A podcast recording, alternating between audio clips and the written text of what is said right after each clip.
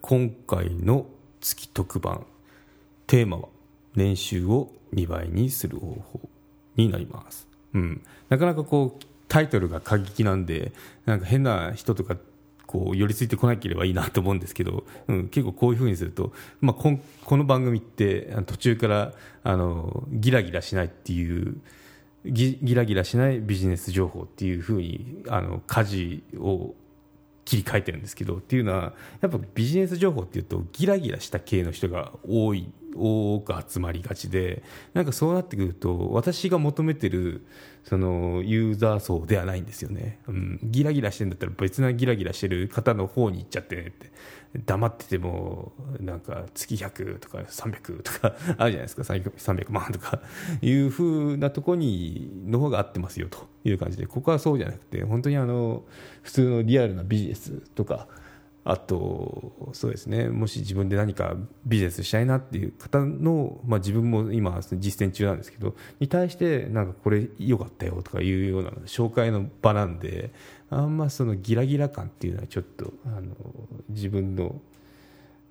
その求めてるユーザーではないんで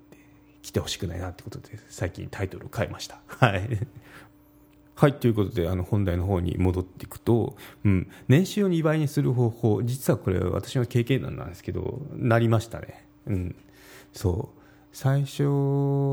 まあ、結構2倍は最後かな。普通の当たり前のそのサラリーマンの平均給与を考えてもらえばいいんですけど、まあ、ちょっとへ、うん、平均より高いかな。から2倍にきましたね。うん、っていうのはなんでかっていうと、まあ、種明かしすると外資企業に入ったからそう。やっぱあの外資の求人のその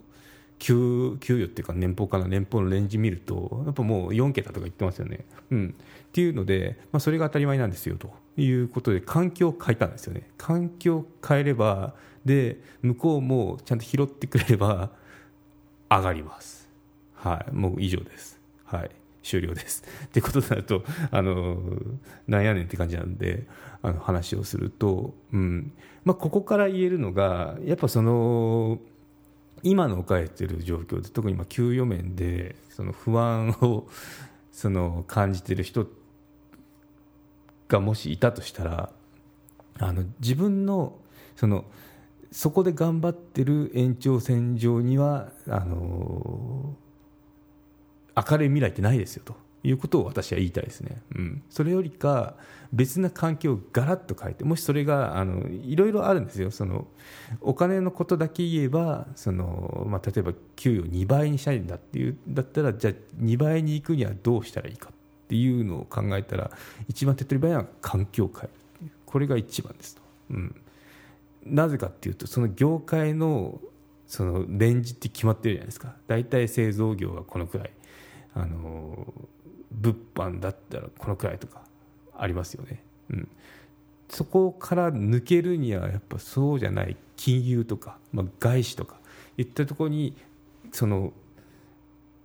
身を置いてる場所を変えるだけでそれが当たり前の世界なんですよね。なんでそれが当たり前の世界っていうのに飛び込むか飛び込まないかのこのあの度胸ですね。あるかないかで自分のその2倍にしたいんだとか思ってるんであればそこが叶う叶わないっていうその確率がガーンと上がります、ね、うん、なので